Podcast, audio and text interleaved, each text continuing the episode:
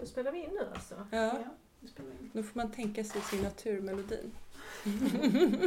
Just det.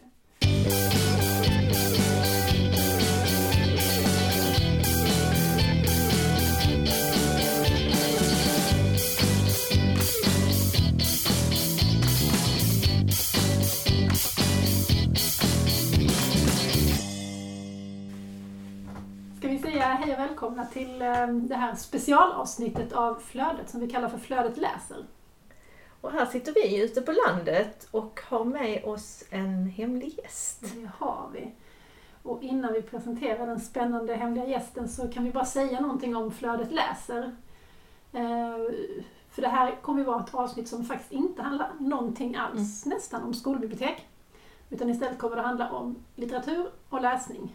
Och därför har vi bjudit med oss en eh, kompis och proffskollega Mm. kan man säga. Proffs inom litterär barnlitteraturområdet. För det kan vi ju lägga till att kanske med tyngdpunkt på barn och ungdomslitteratur ska vi prata om i Flödet läser. Och kanske också att vi tänker oss att vi ska ha ett sommaravsnitt. Och sen gör vi ett Flödet läser höst, ett vinter och ett vår.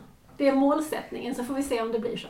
För att vi har, ju- vi har ju haft lust att prata om böcker i nästan varje avsnitt. I alla fall jag eh, har haft lust och jag har ju smugit in lite Ja. boktips emellanåt. Men nu kommer vi att grotta ner oss i litteraturens värld helt och hållet. Och därför har vi bjudit hit dig idag. Karina Gabrielsson Edling. Välkommen hit. Tack så mycket. Eh, Du har ju ett, ehm, ett långt förflutet inom eh, barn och ungdomslitteratur. Eh, Du jobbade i början av 90-talet på Eriksson och Lindgren. Stämmer bra det. Ett fint litet barnboksförlag som inte finns med oss längre. Och där har du jobbat som redaktör. Och du har ju varit redaktör åt kända författare som Pernilla Stalfelt och Mårten Melin. Den berömda Ja. bergsboken. Ligger du Ja, bakom? ja, jag vet inte om jag ligger bakom den. Den ligger ju Pernilla bakom. Men Ja, det ligger ju också där helt inkognito bakom. ja, i och för sig. Redaktörens lott är ju inte, att inte synas. Att verka men inte synas. Som Mm. Wallenbergarna. Den liknelsen gillar vi. Och vi lärde känna dig när du flyttade till Lund och gick med i vår fantastiska bokklubb som heter Bulk. Mm. Som är en barn och ungdomsbokklubb. Ja, faktiskt. Lunds finaste. Ja, det tycker ju vi Ja. som Ja.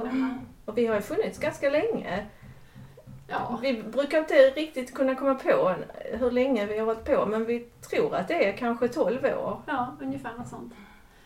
Och ehm, vi har det så otroligt kul och trevligt när vi träffas. Och man kommer ju också folk ganska snabbt in på livet när man pratar om böcker, så man lär känna varandra mycket fastän man bara ses och pratar om böcker och inte så mycket annat. Ja, precis. För att det avslöjar ju en hel del faktiskt. Vad vi väljer att presentera för varandra och vad vi väljer att eh, lyfta fram i böckerna och så.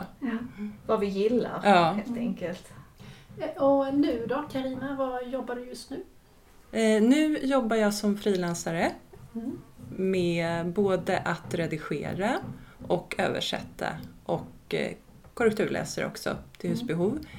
Och sen jobbar jag också som handledare på Linnéuniversitetet i att skriva barnlitteratur.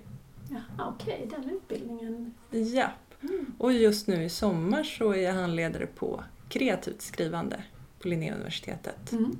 Introduktionskursen. Ja, vad spännande. Och den, den kursen den är helt online. Precis, det här är helt eh, digitalt. Förra kursen då, att skriva barnlitteratur del 2 som jag är på, träffade jag bara fyra av mina studenter vid ett tillfälle. Mm. Så egentligen så är det bara att vi kommunicerar i skrift med varandra hela tiden. Mm. Det funkar, det funkar ju bra eftersom folk vill skriva. Mm. Men det, sådana här onlinekurser har ju vi erfarenhet av. Vi har ju gått två Mm. eh, på Bibliotekshögskolan eh, nu det här läsåret och det har funkat riktigt bra. Mm.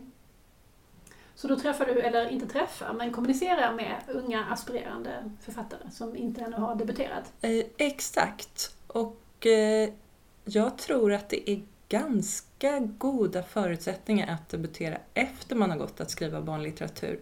Jag jobbar ju till exempel som redaktör för en av de som har gått den här kursen. Inte med mig som lärare utan med, eller som handledare utan med någon annan som handledare som heter Susanna Lönnqvist. Mm.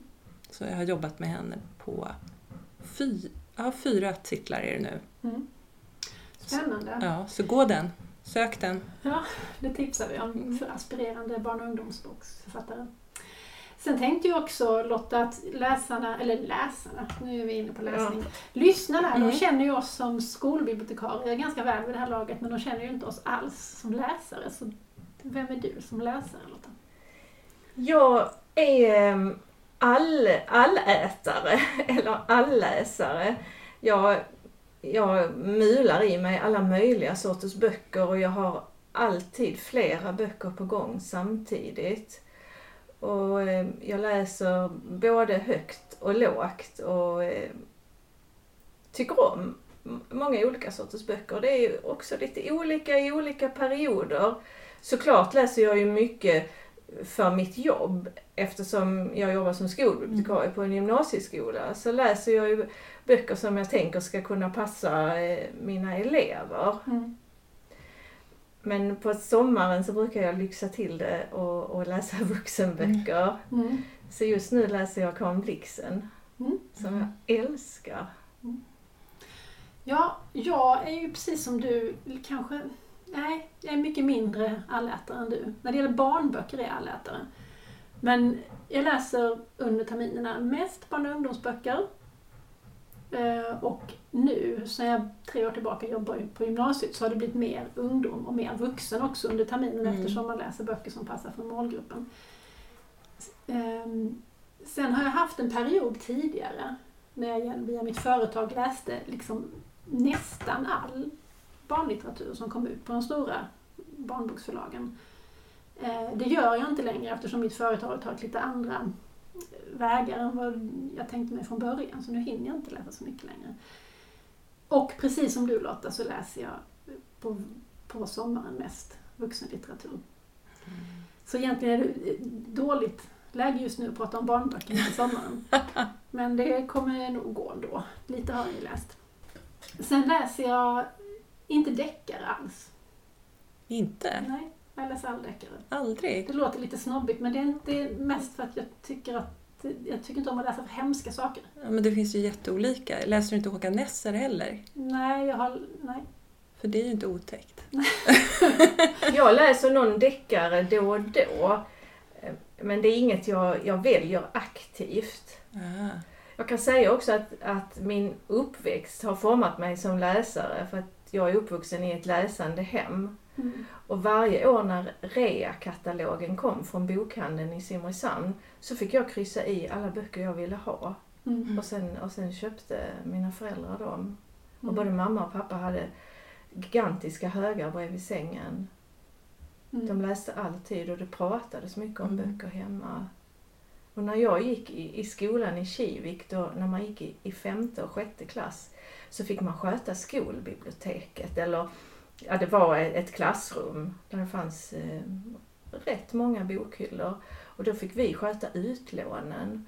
Och när det kom nya böcker så fick vi också sitta och bläddra upp böckerna. Ni vet, Mm. så som man skulle göra Ah, förr. okej. Så, att inte pärmen skulle spricka sen Mm. så fick vi sitta och, och, och öppna boken på tre kul. ställen och dra med handen.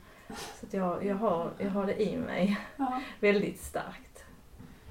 ja, så det var väl lite om oss och hurdana läsare vi är. Hur är du som läsare Carina? Jag är eh, en, en ätarläsare. Jag vill eh, sluka i mig boken. Jag vill få läsa helst i stort sett hela boken från perm till perm, vilket är oerhört opraktiskt när man är frilans. För då kan man faktiskt på något sätt legitimera att hoppa över och jobba vanligt och tycka att den här dagen får jag läsa en hel roman och det blir lite opraktiskt ibland. Lite dåligt för arbetsmoralen. Det är mycket dåligt för arbetsmoralen så att jag försöker att inte börja alltid med böcker där jag misstänker att det kan bli så. Mm. Då försöker jag starta en fredag eller en lördag istället. Mm.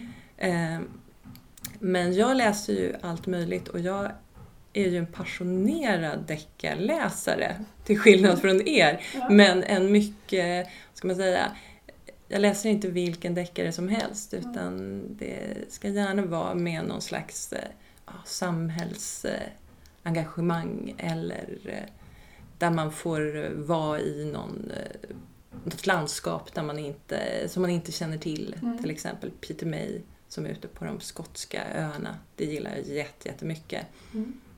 Får jag fråga en sak.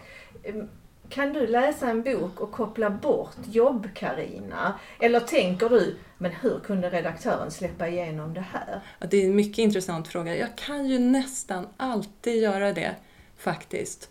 Jag eh, är ju så när jag ska, lä- när jag ska redigera själv ett manus, då läser jag alltid igenom det bara som en läsare först. Som en nöjesupplevelse. Ja, liksom. som en, som en ren upplevelse. Och sen så sätter jag mig ner och börjar med redigeringen och funderar på hur kan det här bli ännu, ännu bättre. Ja, Jag låter alltid texten få vara ensam först. Mm.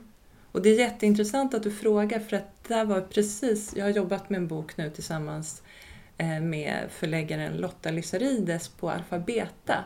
Och det var faktiskt precis det frågade hon mig också. Vi pratade om hur man jobbar. Hur gör du när du börjar jobba?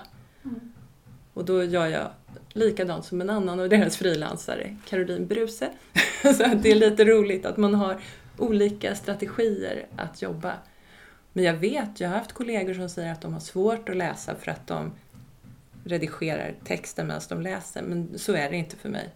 Och det är bara om det är extremt dåligt korrekturläst som jag får, får liksom hang-ups det är hela tiden. väldigt skönt för att annars så skulle man ju förstöra det som var ens största nöje eller ens hobby. Ja, det skulle Om vara med det, fruktansvärt. liksom. Helt fruktansvärt. Jag har tänkt på det när vi har varit bokklubbsmöten att du ställer alltid lite andra frågor kring böckerna än vad, vad vi andra gör. Sådär, liksom, och, och titta på detaljer på omslagen och detaljer på första sidan och sådär. Hur står det där? Och så vill du gärna veta vem som har redaktör och sådär.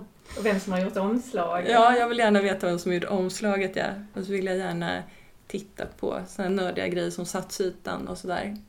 Vad är Alltså, satsytan för något? Ja, För- det är ju hur, hur boken är satt, hur det ser ut på boksidan, hur marginalerna ser ut och hur eh, stor skriften är, hur stor liksom stilen är. Och hur, mellanrummen, liksom. Ja, kägen heter det. Mellan rummen, mellan raderna heter kägen. Mm.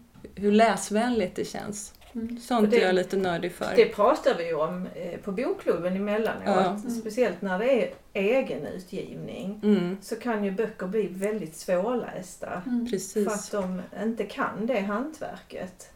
precis. Såklart. Och det är också en väldigt, väldigt intressant utveckling som barn och ungdomslitteraturen har gått igenom när man tittar på lite äldre böcker. Vi Mm. läste ju om Agnes Cecilia och alla eh, Gripes böcker. Det var väl innan du kom med i bokklubben? Eller? Ja, Ja, det var det.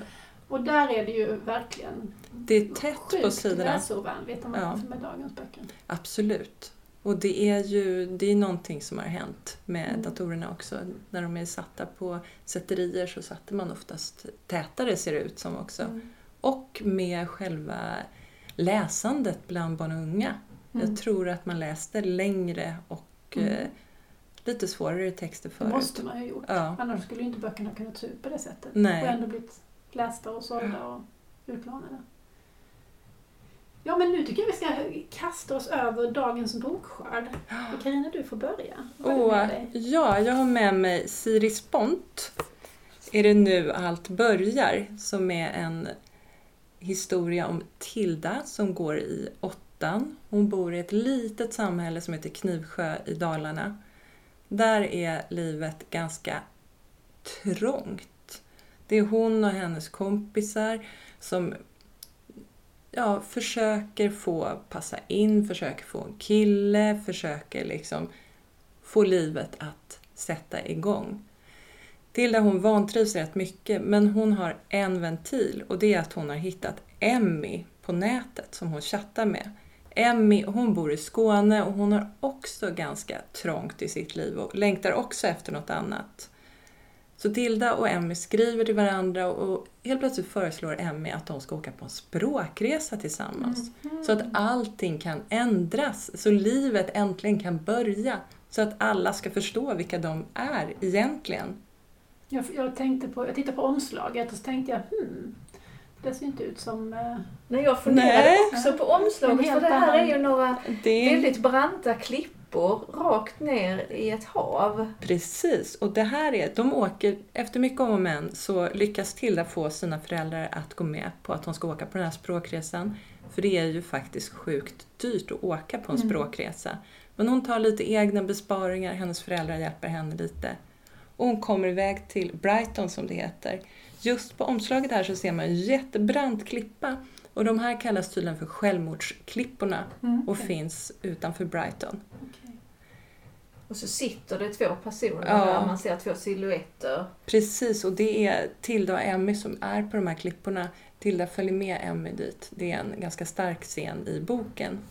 Men det handlar om att vara på den här språkresan och redan när de sätter sig i bussen och hon och Emmy känner ju inte varandra fast de tycker ju att de känner varandra via chatten.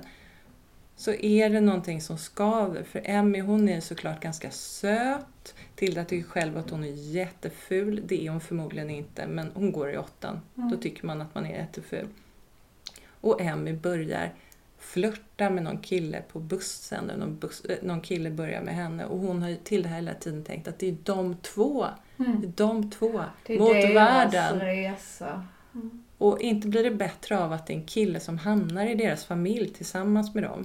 Aha. Ja, och de bor hos någon eh, Mrs Johnson som givetvis, som det är på sådana här orter, tar emot språkresestudenter för att hon har ganska ont om pengar. Ja, just det. Det är mer som en liten dålig bed and breakfast Ja. än, som en, än som en familj. Så Precis. ofta. Och så får hon liksom med sig så här svampiga mackor bara. Det är lite för lite att äta. Och för, de, för Emmy och Lukas, som den här killen heter, är det inga problem. Men för Tilda så är det lite ett problem, för hon har inte så mycket pengar med sig. Så det handlar också jättemycket om att vara i den här nya miljön, vilja bli någon annan, när saker inte riktigt blir som man har tänkt sig och hur allting faktiskt är sjukt dyrt hela tiden för henne. Mm. Och hon tänker hela tiden, vad är det här? Ska det inte börja nu? Och hon chattar med sina kompisar hemma och håller liksom modet uppe. Och visar upp en fin fasad. En fin, liksom. mycket fin fasad. Mm. Men det händer massor med grejer, jag ska inte avslöja hela boken, men jag tycker det är en jätte, jättebra skildring av hur det kan vara att vara på språkresa. Och för att det är ju någonting i den här högstadieåldern att man gärna vill kunna komma tillbaka efter sommarlovet och vara någon Ja, annan. just det. Och det hon har försökt fly ifrån i Knivsjö, det är ju de här liksom killarnas blickar hela tiden som bestämmer vem man är. Man ska ju vara söt och man ska vara ihop med någon. Och i boken så är det i en chattkonversation så visar det sig att en av de mera ah, liksom vanliga fulare tjejerna har lyckats vara med någon kille när hon är borta. Mm. Till och med Alice. Nu är det bara jag kvar. Mm. Men att åka bort och tro att allting ska bli annorlunda och så blir det inte riktigt annorlunda Nej. ändå. Det låter väldigt spännande. Jag tycker det är riktigt, riktigt bra skrivet också. Siri Spont som har skrivit den här, vad har hon skrivit innan? Ja, hon har ju skrivit ett gäng böcker som inte jag kommer ihåg vad de heter eftersom mitt minne är så dåliga, äh, dåligt, eh, som har kommit i alla fall Jo, men hon har på... skrivit de här um, böckerna som är med en tjej som bor i skogen och har en massa djur. Som Ja. är så här lite tokroliga. Ja, precis. Mm. Det här är ett pseudonym. Mm. Den här eh, tjejen som har skrivit boken, eh, man ska ju inte avslöja pseudonymer så jag gör inte det. Nej. Hon i alla fall jobbar på förlag kan jag säga. Mm. Och är också skrivarkursutbildad. Ja. Det är en riktigt bra dialog. Jag tycker de här chattkonversationerna är riktigt bra. Det är ett bra språk som flyter och faktiskt så är det också ett bra ämne. Mm. Kan man åka bort och bli någon annan? Ett Eller riktigt bara- snyggt omslag tycker jag också. Och ett mycket, mycket fint omslag. Och det här... Eh, imorgon vid den här tiden är jag hemma igen. Och allt kommer att fortsätta precis som om jag aldrig varit borta.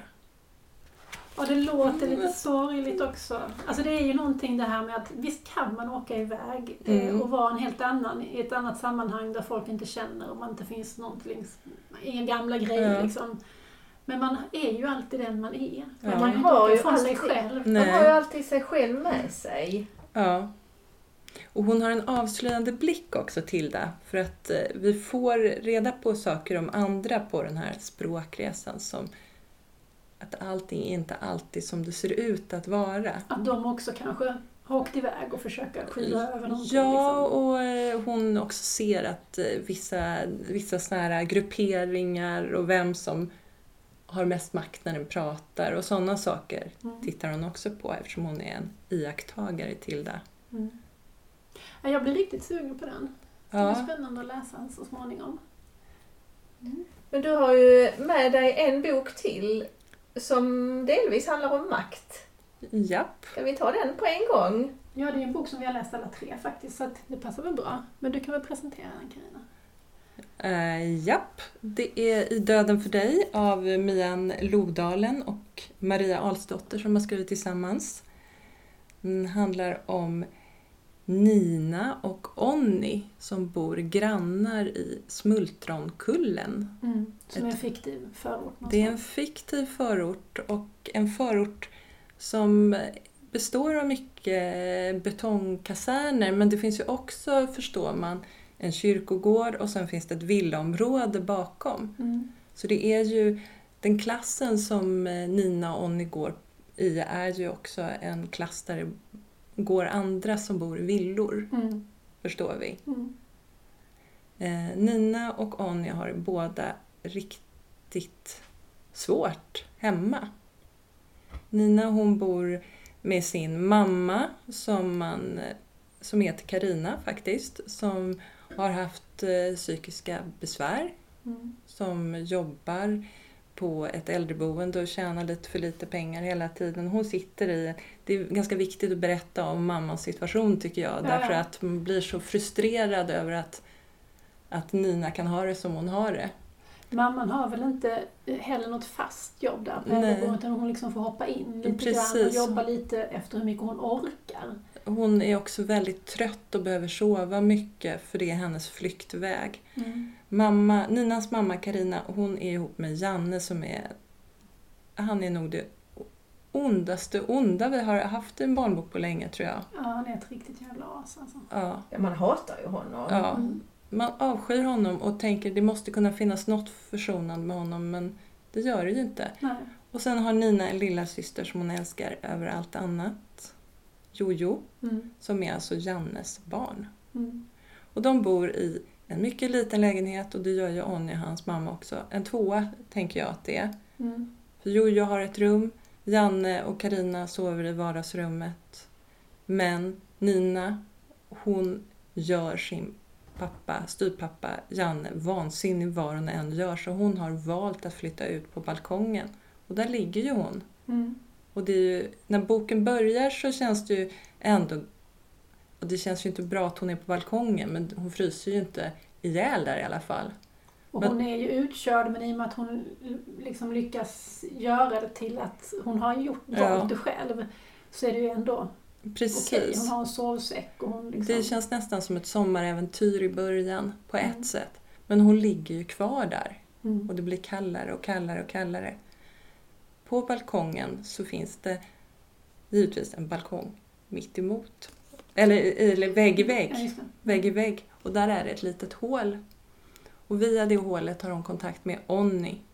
Och han bor i trappen bredvid fast de har balkongerna intill Precis. Mm. De bor ju grannar, de går ju i samma skola. De har aldrig någonting med varandra att göra i början av boken förutom på just balkongen. Mm. Där pratar de med varandra. Där läser Nina saker för Onni som hon har skrivit i sin bok. Och där ger framförallt Onni henne mat, för hon är ju jäkligt hungrig. Hon Mm. får ju ingen mat hemma. Hon Nej, får inte lov att äta av maten hemma. Den här Det är styvpappan köper liksom med flit tre av allt. ja det är det fruktansvärt. henne. Och det är alltid så att man fick eh, tre.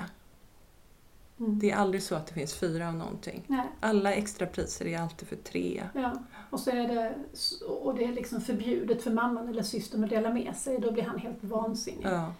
Så, så visst, vi hatar henne, men hon hatar ju också honom. Något Om- så in i. ja, hon hatar honom något, något eh, fruktansvärt. Det är Ja. ju helt svart. När de ligger där på balkongen och pratar Onni och Nina så tror de att de pratar om samma sak. De pratar ju om döden och de pratar ju om hur de ska hjälpa varandra. Men Nina hon pratar ju om att få hjälp att bli av med Janne. Och Mm. Onni pratar ju inte alls som Nina tror om att bli av med sina plågoandar utan om- att bli av med sig själv. Mm. Han vill ju inte leva längre. Nej. Och det är ju så djupt sorgligt. Han har ju också en väldigt svår situation.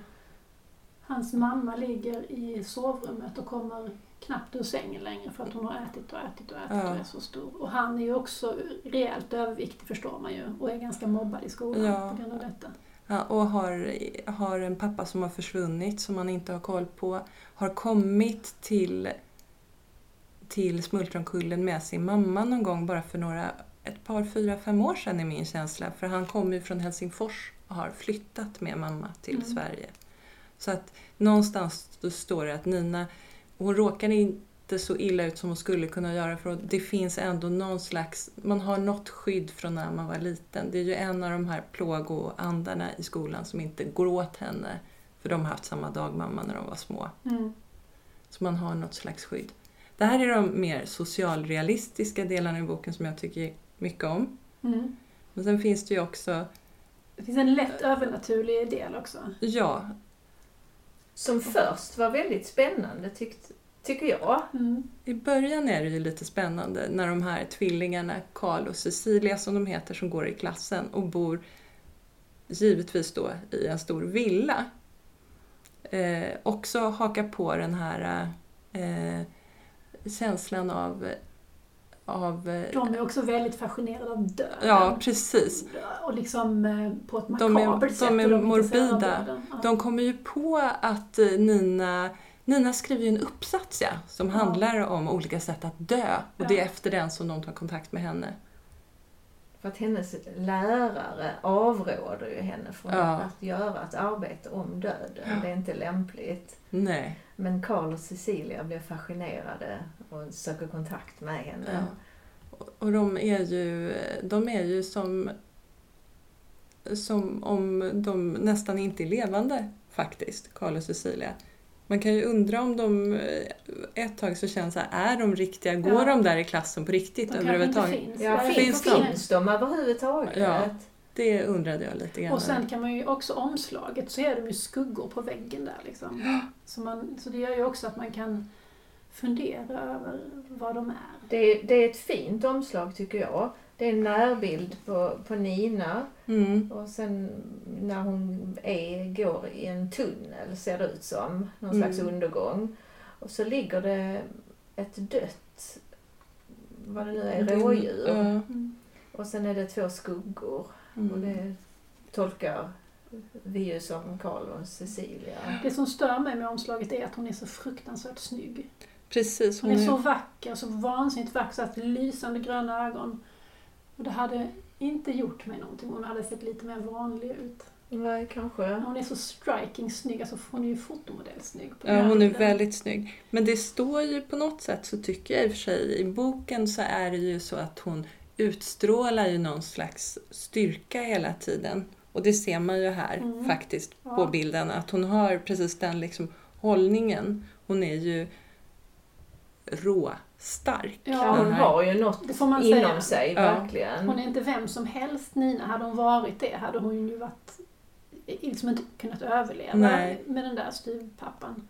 Och den här, den här eh, hennes längtan efter att skolan ska börja för att hon ska få äta sig mätt en gång om dagen. Mm. Det är ju fruktansvärt men det är ju också tyvärr en sån sanning för en Mm. del barn. Mm. Jag vet folk som jobbar på förskola och skola som har berättat just det för mig att de har barn som på måndagar äter så oerhört mycket så att man måste hjälpa dem och säga att nej, jag förstår att du är väldigt hungrig men du kan inte äta riktigt så här mycket idag. Mm. För Man måste få eh, liksom, vänja magen om man inte har ätit så mycket på helgen. Mm. Där är ju några väldigt starka scener från skolbespisningen. Och där de här plågoandarna Ja. också är fruktansvärda.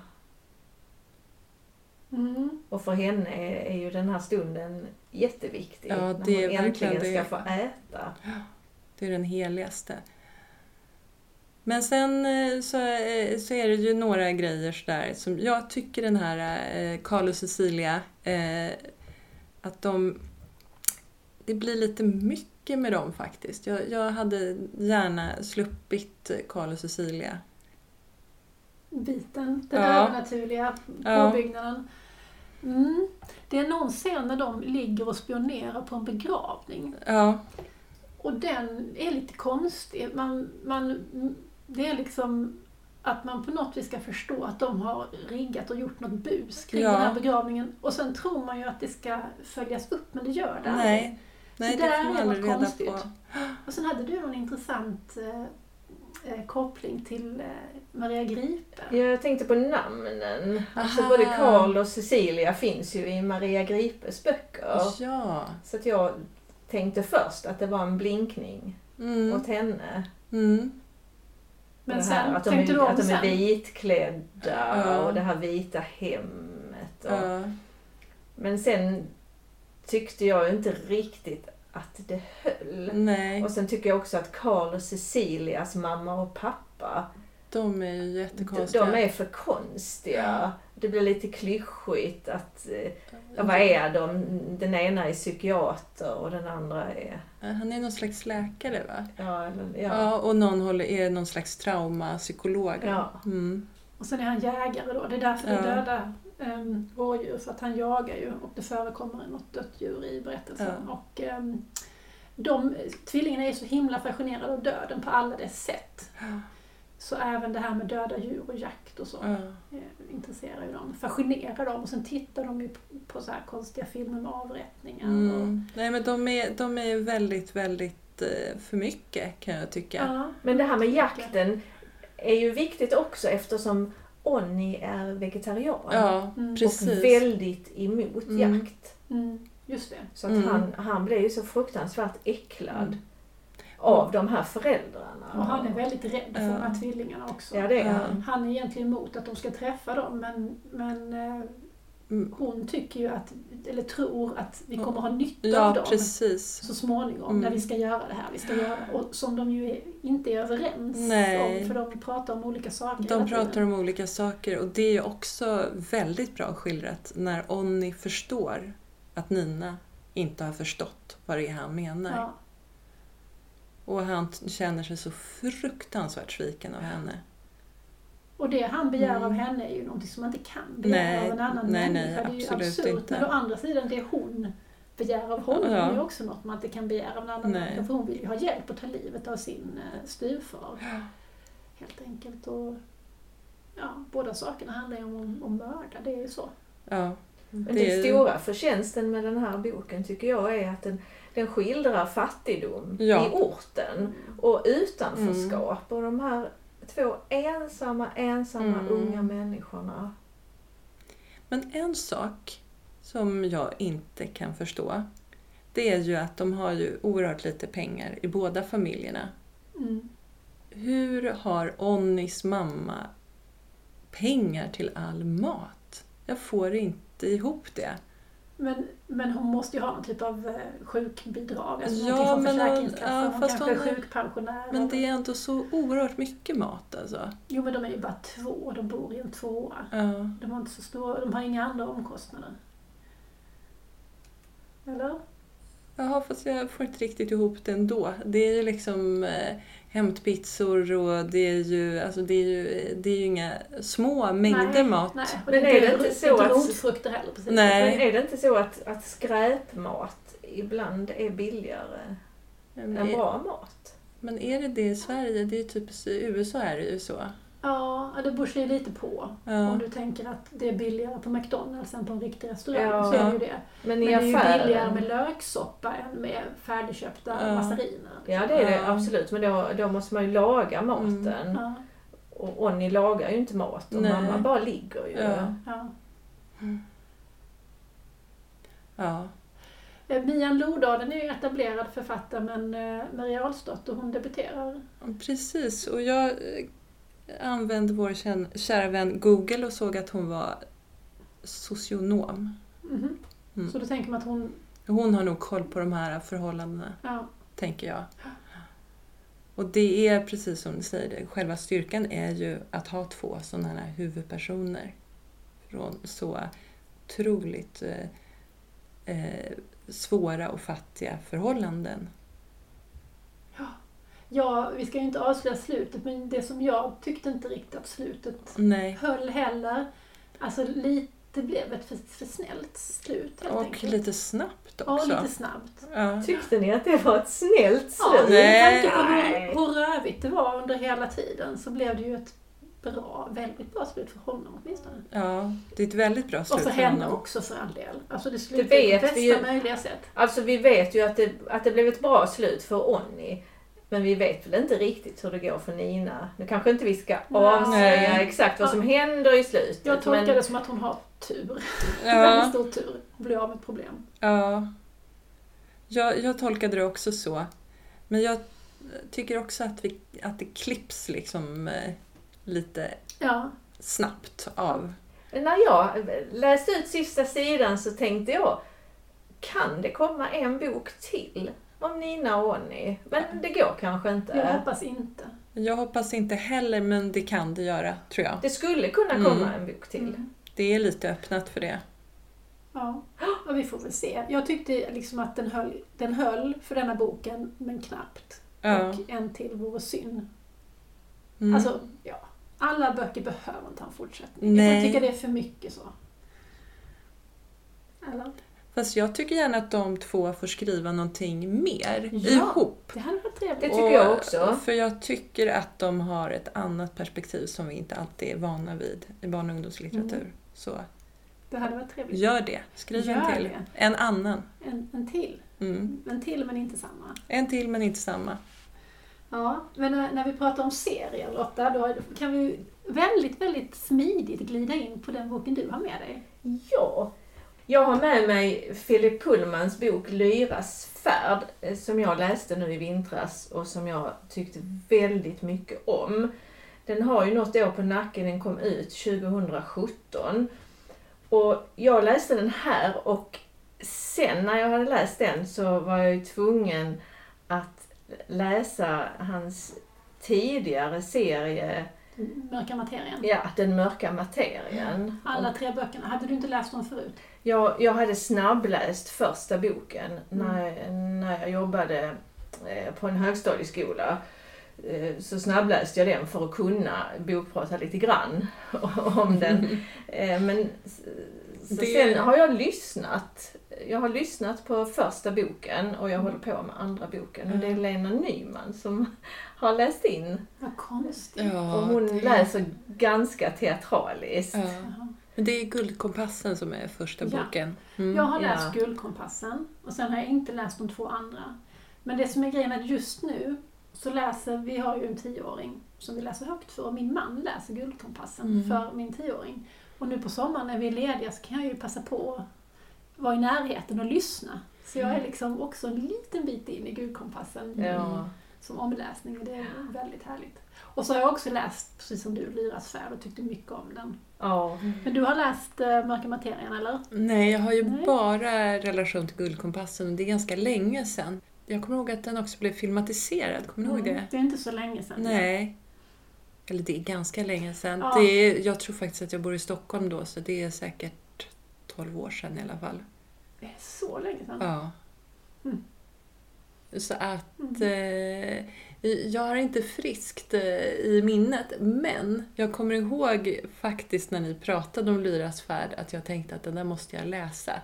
Ja, Ja. det tycker jag du ska. Ja. Och det här handlar ju om vad som hände innan, alltså när Lyra var en liten baby. Fast Pullman själv kallar det inte för en, en prequel, han kallar det för en equel. Och andra boken i, eh, i den här serien som heter Boken om stoft. Och det ska bli Mm. tre böcker. Ja, det ska bli tre. Och andra, andra boken kommer ju nu i oktober. Mm. Den 3 oktober släpps den. Och då kommer Lyra att vara 20 år. Aha. Så det är superspännande, så jag ser verkligen fram emot. Hur gammal är Lyra när Mörka Materien slutar då? Eller alla de är ganska rask följd, så hon är... Jag upplever att hon är typ 10, Ja. Men, Mm. men jag vet inte riktigt. Nej, hon, jo hon är ju... Hon är något sånt, 9-10 när den börjar. Ja, Ja. Så, eh, men de hänger i, men, men de är så rask följd så hon hinner inte bli så mycket äldre där. Nej. Nej. Nej. Ehm, Lyras färd börjar ju med en eh, pojke som heter Malcolm och han bor i Oxford och hans föräldrar driver ett värdshus. Och eh, ja, han är väl typ 10 år också. Och på det här värdshuset så finns det en eh, tjej som jobbar i disken som heter Alice. Och hon är några år äldre. Mm. Och de får liksom ett uppdrag att ta hand om och rädda den här lilla bebin Lyra. För hon göms i ett kloster i närheten. Och det är en, det är en underbar fin berättelse om de här två unga människorna som, ja, mot sin vilja blir hjältar. Mm. De, de får ett uppdrag som de löser. Mm. Mm. Eh, Och det, och det är så kärleksfullt be- beskrivet hur de tar hand om den här lilla bebisen och det är onda krafter är ute efter Lyra och Malcolm har en, han har en kanot Mm. eh, och, de, och det blir översvämningar och eh, onda människor är ute efter Lyra och de, de packar in sig själva och Lyra i den här lilla kanoten och, och flyr längs Themsen. Den är ju Mm. uppdelad i två delar den här boken. I första, boken, I första delen så är de ju kvar på värdshuset. Ja. Och det liksom beskrivs hur Malcolm hamnar i den här situationen. Ja. Och det är lite för att han är en väldigt vaken och intelligent kille. Han ser saker och märker saker och så blir han lite intrasslad. Ja.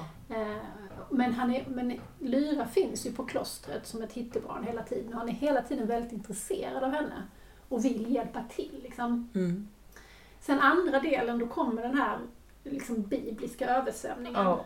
Och då, då, eh, av olika anledningar så lämnar de ju värdshuset och far iväg med kanoten och lyra i. Och den delen är ganska annorlunda, den är nästan så här drömspelsaktig. Det är liksom en helt annan Ja, verklighet. det är- det är vissa det är en scener som är liksom jag tänkte faktiskt mycket på ett drömspel när jag läste den. Det är vissa scener som, är, som man undrar, är det här, händer det här verkligen Mm. eller är det fantasier? Ja, det är någon, någon scen där det är någon fest. Ja.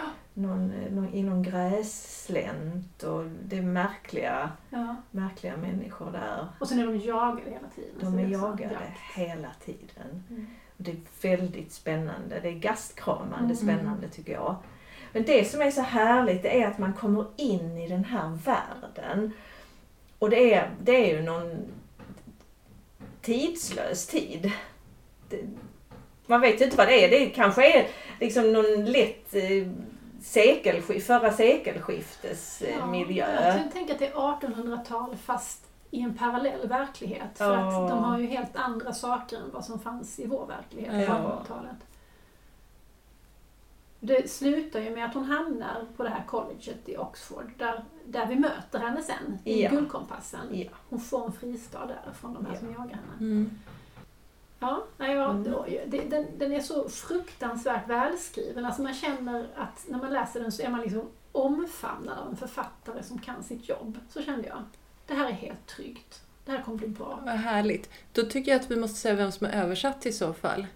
Det Det ska vi absolut säga. Det är Helena Riedelberg Ja, som har översatt. mycket duktig översättare. Ja, jag tänkte inte Mm. en enda gång på att eh, det är en översättning. Nej. Och då är det ju en bra Då är det bra. Särskilt översättningar från språk som man själv kan, alltså engelska. Mm. Då märker man ju sådana saker som är inte bra. Och när man inte ens behöver fundera över den saken, då har översättaren lyckats. När översättaren är helt osynlig, då är den som Precis. bäst. Eller samma med redaktören. När den är helt osynlig är den som bäst. Ja, jag tänker att det är så faktiskt. Att det är att, eh, att eh, man jobbar för att texten ska bli så bra som möjligt. Mm. Så att det inte ska eh, liksom haka eller stakas Mm. någonstans. Mm. Det ska rinna. Nu kom jag på att skolan som hon, som hon går på he- heter ju Jordan College. Mm. Just det. Och det är ju så eh, Guldkompassen börjar. Ja. Att Lord Asriel Mm. kommer till Jordan College. Och Lord Asriel figurerar ju även i Lyras färd och även den här Miss Coultier. Ja. Finns det colleget på riktigt? Eller är det... På riktigt, klart det finns på riktigt Carina. jag tänker, är det... Finnas! Nej, jag bara inte tänkte så. Är det liksom ett, eh, ett ställe som vi kan vallfärda till sen och gå på? Jag tror inte vi Nej. kan Jag tror inte vi kan gå att vi dit. Nej. kan, vi kan gå, åka till Oxford och liksom besöka de olika collegen där Ja. och få en känsla. Ja. Men eftersom det är en helt parallell eh, verklighet där det är liksom saker som absolut inte finns, eller saker som finns som heter lite annorlunda. Den där dricker choklad eller hur det nu Ja. till exempel. Det är så konstigt. Ja, Det, okej. det är ju lite konstiga saker och, och den, den, den här, det här djuret som alla eh, har med sig, Ja. alltså det som kallas daimon, som är ens själ kan man säga. Fast inte Och medan- riktigt, det är också en kompanjon. Som Ja, ett andedjur Ja. syns, och liksom. medan, eh, medan man är barn eh, så, så, så skiftar den här daimonen skepnad. Mm. Så det kan vara en, eh, en mus och sen så kan det bli en grävling och sen kan det bli en fågel. Men Fjäril. när man blir vuxen så tar den fast form. Aha. Så att en, ens daimon beskriver vem man är. Okej. På Jordan College är det så att alla tjänare de har hundar som daimoner. Mhm. Medan Lord Asriel han har en typ snöleopard eller något sånt Ja. liksom ädelt djur. Jag kommer ihåg det som att någon hade en björn. Ah, Nej, det, är ju, de det finns ju isbjörnar i den där boken. Ja, är de det ju ett så det är? De Ja, är det var folk. så det var. För jag får någon sån här, du vet, bild av Nicole Kidman och en isbjörn. Ah, en Nicole Kidman som är den. Är det inte Nicole. Kidman? Jag har inte sett filmen. Jag, Jag tänker att det vi ska är göra det nu när, när Ja. den här boken är utläst så ska vi lyxa med filmen. Ja, det, det sk- ska vi ju absolut göra. Nej, den här, alltså den här björnen har ju en viktig roll och björnen heter ju Jorek Byrnisson. Eh, Och eh, hon, Lyra blir ju vän med Mm. den här björnen, men det är ju i Guldkompassen. Ja, Mm. precis. Och hon, hon hjälper ju Jorek att Lyras- återta eh, makten. Ja.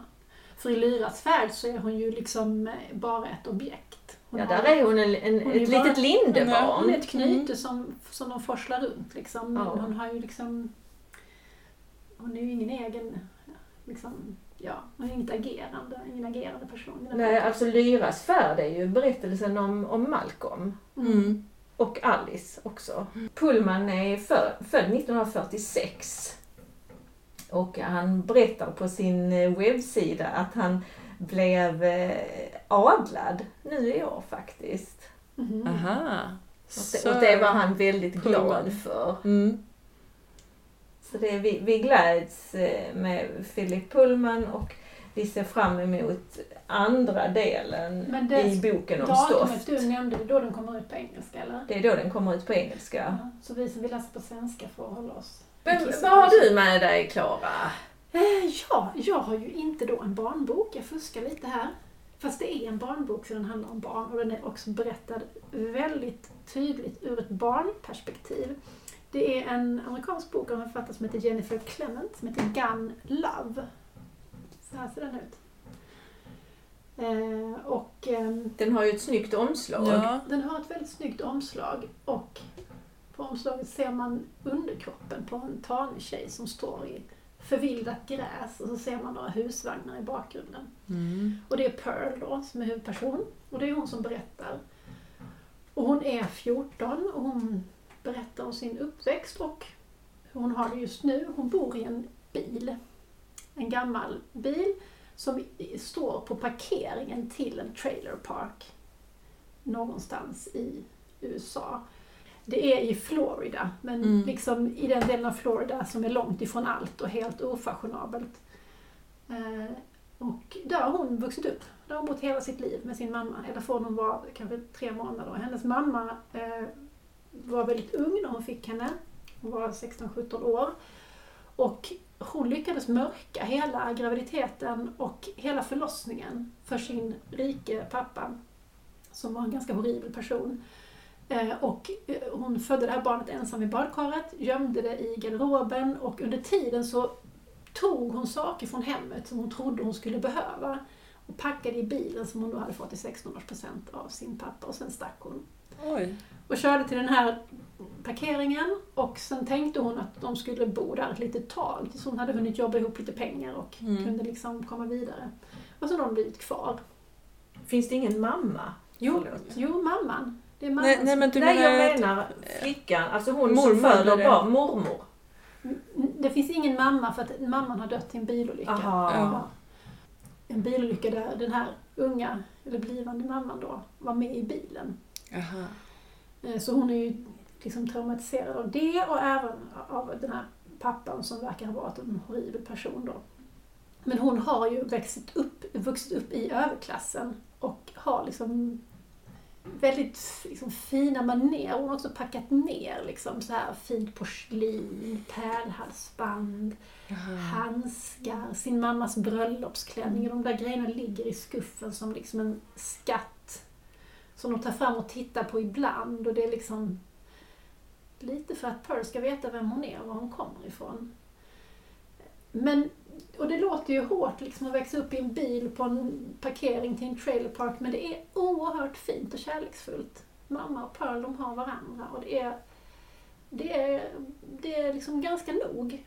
Mamman jobbar som städerska, svart då, som hon inte vill, vill eh, röja sin identitet, på ett eh, sjukhus för veteraner. Och Pearl går i skolan. Mm. Och så har hon en tjej som är hennes bästis och det är den enda kompisen hon har och hon bor i den här trailerparken. Och de går i skolan och de sitter vid floden och de pratar och mamman och Pearl de har ett väldigt, väldigt nära och fint och kärleksfullt förhållande. Och så, det så det är ganska idylliskt nästan, Mm. trots den här hårda omgivningen som ändå är liksom. Det är mycket vapen, det är mycket droger, alltså runt om. Men sen dyker det upp en eh, man, såklart. Och sabbar allt. Janne. Janne dyker upp. Ja, Jävla Janne. Janne. Nu bläddrar jag lite för att se vad han heter. Men ehm, ja, inte så stor betydelse. Men han dyker i alla fall upp och liksom tar, tar Pearls plats vid mammas sida. Och efter det så får hon eh, liksom, de har ju bara en bil. Liksom. Ja, men Så hon inte flyttar kan han in där- i bilen? Ja, han, han, han flyttar inte direkt in men han, han är där ganska mycket och när han är där så kan inte hon vara där. Så det är lite parallell där liksom till Ja. det där med att, men istället för så istället för att bo på balkongen så, bo, så, är hon då ganska mycket i en övergiven trailer, alltså den här hus, Ja. det är ju s- husvagnar fast de står still. Eh, så hänger hon en del där och då i samma veva där blir hon också ovän med den här enda kompisen så hon blir väldigt ensam. Eh, och sen finns det väldigt många udda existenser kring där då. Det finns ett par som är latinamerikaner och som eh, på något vis handlar med vapen. Det finns en galen pastor som håller på med någon slags privat liten vapenamnesti-initiativ. Han samlar in vapen eh, för att liksom på något Okej. vis oskadliggöra dem. Men sen visar det sig att han, han handlar med dem också. Och, så. Och, eh, och, och vapen är en oerhört central, liksom, central del i eh, de här människornas liv. Och den här ondsinte mannen, han ger ju mamman en pistol i present. Så. Och det är, inte, det är liksom ingen ovanlig gåva, det är någon annan som också får en, en revolver av sin make liksom, istället, för en, istället för en bukett rosor. Det är en bättre present. Så. Så omvärlden är hård och den liksom tränger sig på och den eh, ska inte... Liksom, det finns ett avgörande moment när allting tippar över ända då, såklart för Pearl, som är vapenrelaterat. Och sen Mm. händer någonting helt annat och så blir det lite grann som i Lyras svärd. Det blir två delar i den här boken. Först är det uppväxten på trailerparken och sen händer det någonting helt annat som gör att hon måste liksom eh, komma därifrån och komma ut Mm. på en resa liksom och träffa andra och så. Och, Vem, vem har översatt den? För att titeln är ju inte översatt. Det är nog, Den heter ju Gun Love. Niklas Wahl, eller? ja, de har nog bestämt sig för att hå- behålla namnet. Ja. För att det funkar på Med vuxenböcker gör man ju så ibland. Ja, Ja. även med, med barn och ungdomsböcker faktiskt. Jag tänker filmer också. Ja. Ja. Förstår vi varför det är en punkt där? Gun.love. Är Ja, det liksom jag- jag som en det är- nätadress eller är det bara... Det, jag tror att det är för att det, inte, det sku- kunde kanske varit ett komma också, men det är snyggare med en punkt. Okej. Alltså det är inte gun love. Mm. Det är inte vapenkärlek, det är Nej. vapen och kärlek Ja. på något sätt. Eller Gun och Love. Gun och Love. Ja, hade det, precis. Eftersom titeln inte är översatt så kunde man mycket väl tro att den heter Gun Love. Är det någon av er som har läst Jennifer Clements förra bok? Nej. En bön för de stulna? Nej. Nej. Inte jag heller. Den här är ju skriven, alltså man kan, det kan ju finnas uppväxtskildringar som ändå är så här tillbakablicksaktiga, så att de ändå är skrivna ur den vuxnes perspektiv. Mm. Men den här är väldigt, väldigt mycket skriven ur ett barnperspektiv. Det är hennes, det är hennes röst och det är hennes blick. Och det är en bok som lika gärna på det sättet hade kunnat vara en barnbok. Mm. Men sen är det ju den här förfärliga historien som den skildrar som gör att den kanske inte kan vara en barnbok. Men det är absolut en bok för unga vuxna. Men tror du att man kan Precis. läsa den från att man går i nian? Ja, absolut. Om man är en mogen läsare. Och särskilt om man är en sån här läsare som gillar hemskheter. Då är det ju Ja. utmärkt, för det är hemskheter och det är på riktigt och det är väldigt realistiskt. Även om det inte är en sann historia så känner man att det kunde ha varit det. Jag läste innan den här, den här Westover som alla har läst nu, eh, Allt jag har fått lära mig. Och då kan man ju känna att ja, det är helt olika miljöer såklart, men det är ändå väldigt brutala uppväxter båda två. Hårda uppväxter i USA. Mm. I olika ändar av spektrat, men ändå unga flickor som har det svårt. Jag har läst den också, Tara Westovers bok om uppväxt i mormonkyrkan. Ja. och med en totalt skvatt galen pappa. Framförallt en skvatt galen pappa. I, egentligen, Ja. Hans galenskap passar ju bra in i, i den mormonska tron, liksom, Ja. men han är ju Ja. framförallt galen. Men eh, har ni hört henne bli intervjuad? Nej, För att hon är så icke-bitter. ja. Hon är bara, ja men så var mitt liv då och sen blev det så här. ja. Så att det är helt utan bitterhet. Ja. Ja, men nu gled vi ju från Love. Men Ja, i alla fall men jag- jag blev sugen att läsa den. Ja, jag också. Jo, men det tycker jag ni ska göra. Den är ju den är inte så tjock och den är ganska snabbläst och lättläst. Och det är verkligen en gripande historia och um, välskriven. Men jag, jag är ju så här praktiskt lagd, fast det är jag ju inte. Men jag undrar ju en I praktisk teorin är du praktiskt Ja, precis. Jag har en praktisk fråga. Är det en stor bil och hur sover de? Sover de en i baksätet eller vinklar de eh, framsätet? Ehm, För jag har ju sovit i en bil en natt Mm. och det är ju inte jättebekvämt. Och då var vi tre och det var inte så bra. Men amerikanska bilar är ju mycket större än våra Ja. bilar. Jag vet ju inte, jag kan ingenting om bilmodeller. Nej. Men det är en Mercury. Ja, då är den kanske stor då. Men, och sen så har jag en känsla att de ligger i baksätet på tvären liksom tillsammans. Ja. Att de på något vis har fyllt igen där. Det är den bilden jag får i Ja. mitt huvud. Men jag kommer inte riktigt ihåg exakt hur det är i Nej. verkligheten. Och sen liksom att det är sovrummet och sen Ja. har de liksom mer vardagsrummet Ja. och där de äter och sitter i framsätet. Okej. Tror jag. Och sen För har hon ju satt upp så här bilder hon har gjort i skolan, sitter uppsatta där och så, Jaha, här, så det liksom. är verkligen ett hem, den här Ja. bilen? Och den har ju inte rört på sig sedan hon körde dit. Nej. Så den är helt sumpad och går inte att köra någonstans. Men mamman målar om den med vit färg en gång om året. Jaha, Och kanske har hon gjort det från början för att hon vill maskera den. För att hon Mm. vill bli igenkänd om någon letar efter dem. Och sen gör hon om det där en gång om året. Bara målar över det med Ja. vanlig färg. Så. Ja, vad roligt. Det är liksom deras hem. Ja.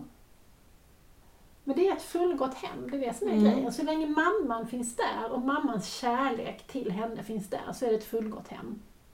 Och det är när, när det inte längre är det, när det kommer in någon annan som skuffar bort henne, då, ja, då är det inte ett fullgott Då är hem det en bil bara. Ja, men nu, nu måste vi kanske tråkigt nog avsluta den här roliga stunden. Men Ja. innan skulle vi kanske fråga lite vad som händer framöver, om du har några nya spännande projekt på gång, Carina. Ja, jag har ju en bok som jag har redigerat nu under våren ganska intensivt under maj månad eh, som heter Blod i gruset av Mats Jonsson. Spännande titel. Ja, och Mats Jonsson han är ju han har skrivit några böcker förut för yngre läsare men han är framförallt känd som serietecknare. Självbiografisk serietecknare. Mm, just det. Och den här boken utspelar sig när Mats går i femman och han bor i Ådalen. Och han ska göra ett historieprojekt och han börjar liksom försöka fundera om han kan intervjua morfar eller farfar men av olika skäl är inte det så bra. Och sen så har han sin bästa kompis Ingmarie som bor i backen, en äldre dam, och hennes man Lasse. Och Lasse, han håller på att bli dement och han sitter och liksom somnar till och vaknar och är helt skräckslagen och ropar om blod i gruset. Och Mats bestämmer sig för att ta reda på vad betyder det här? Mhm. Och när kan det ha hänt? Och då finns det en tavla som föreställer Lasse när han fyller 30, 1930. Då är han mycket glad på den här tavlan och ser liksom, ja han ser ut att ha ett bra liv. Och Ingmarie berättar att när hon träffade Lasse 1932, då hade han en hinna av sorg i sina ögon och man vet inte. Och vad kan där- däremellan? Och vad hände 1931? Mm. Mm. Jo, det var ju skotten Mm. i Ådalen. Så Mm. Mats påbörjar en slags ja, undersökning, utredning. Vad var det som hände Lasse i, under Ådalen 31? Mm. Så det här blir. Och sen är det en parallell vardagshistoria mellan honom och en klasskamrat också. Ja, Så det det- låter ju riktigt Det spännande. är så riktigt, riktigt, riktigt bra. Och det finns så många vändningar. Och ni är ju skolbibliotekarier och Mm. den här boken kommer man kunna använda när man pratar om källkritik också. Mm. Och med hela researcharbetet. liksom, han har Ja, det finns ju olika. Han tittar ju på olika tidningsrubriker som såklart ser olika ut beroende på vilken tidning det är som har Ah, skrivit om händelsen. Ja. Och han pratar med personer som berättar om händelsen ur olika perspektiv. För vilken ålder tror du att den här boken passar? Det är ju en, eh, huvudpersonen går ju mellanstadiet så det är ju en mellanstadie, tidig högstadiebok skulle Ja. jag säga. Jag tycker oerhört mycket om den och jag tror att den är också, om man gillar Mats Jonsson så är det ju en, för alla Mats Jonsson-fans också Mm. en bok. Mm. Så den, eh, den rekommenderar jag verkligen, verkligen, verkligen. Jag har jobbat med andra saker också men jag plockar den som en liten extra, eh, ett extra litet smultron för att eh, jag tycker den här historiska aspekten är så genialt skildrad. Mm. Och sen eh, nu har jag precis eh, översatt klart en bok av Nikolaj Houm, en norsk författare, som heter Det du inte vet om Vilde på svenska. Som handlar om Vilde som kommer till en ny klass och berättar om sin pappa. Han jobbar eh, som någon slags viltvårdare i Afrika, Mhm. berättar hon. Han tar bland annat hand om tigrar det, bara, det finns ju inga tigrar i Nej. Afrika. Och det avslöjar de andra barnen ganska fort kanske. Nej, det är många som inte avslöjar det men hon får en lapp där någon vet att det inte är så. Och hon kan inte berätta vad det är med hennes pappa. Men vi som är läsare får reda på rätt snabbt att hennes pappa sitter i fängelse. Åh. Mm. Ja, och det finns ju inte så många böcker om faktiskt barn som har föräldrar. Så det enda jag kan komma på är den här Kristina Valdén. Klaras hemlighet. Ja, Mm. ja. Så att det här finns är... kanske fler men, men det är liksom den som poppar upp i mitt huvud. Ja, nej, jag kan tänka mig att det här kan bli en viktig bok på det sättet. Och den är inte så enkelt skildrad heller. Den har kommit på danska eh, redan och fått, ganska, eller fått väldigt fina recensioner. Mm. Så att, eh, ja. Och det är också en mellanålders Det är också en mellanåldersbok. Mm. Så det är de två liksom, senaste projekten som jag har. Mm. Mm. Ja men tack för det Karina Ja. och tack för att du ville komma hit och träffa oss idag. Vad mysigt det var hörni. Ja, Det var väldigt, väldigt trevligt att sitta och prata med er ja. om böcker. Och sen kommer det kanske ett nytt Flödet läser till hösten. Vi hoppas det. Men det vanliga flödet kommer nog redan någon gång vid terminstart hoppas vi. Vi får se. Vi har, bestämmer ju aldrig något i förväg utan vi tar det lite som det kommer. Vi, vi lägger upp eh, de här böckerna på vårt Insta-konto. Ja, det gör vi. Så ni kan kika på vilka böcker det är eh, vi har pratat om och vilka förlag Ja. som har givit ut dem. Ja. Det får ni se där. Ja. Hör gärna av er om ni har kommentarer Åsikter, tankar, ris, ros. eller vill fråga om någonting. Och på, tills, tills nästa gång vi hörs så säger vi hej och tack. Ha det bra! Hej då! Hej då!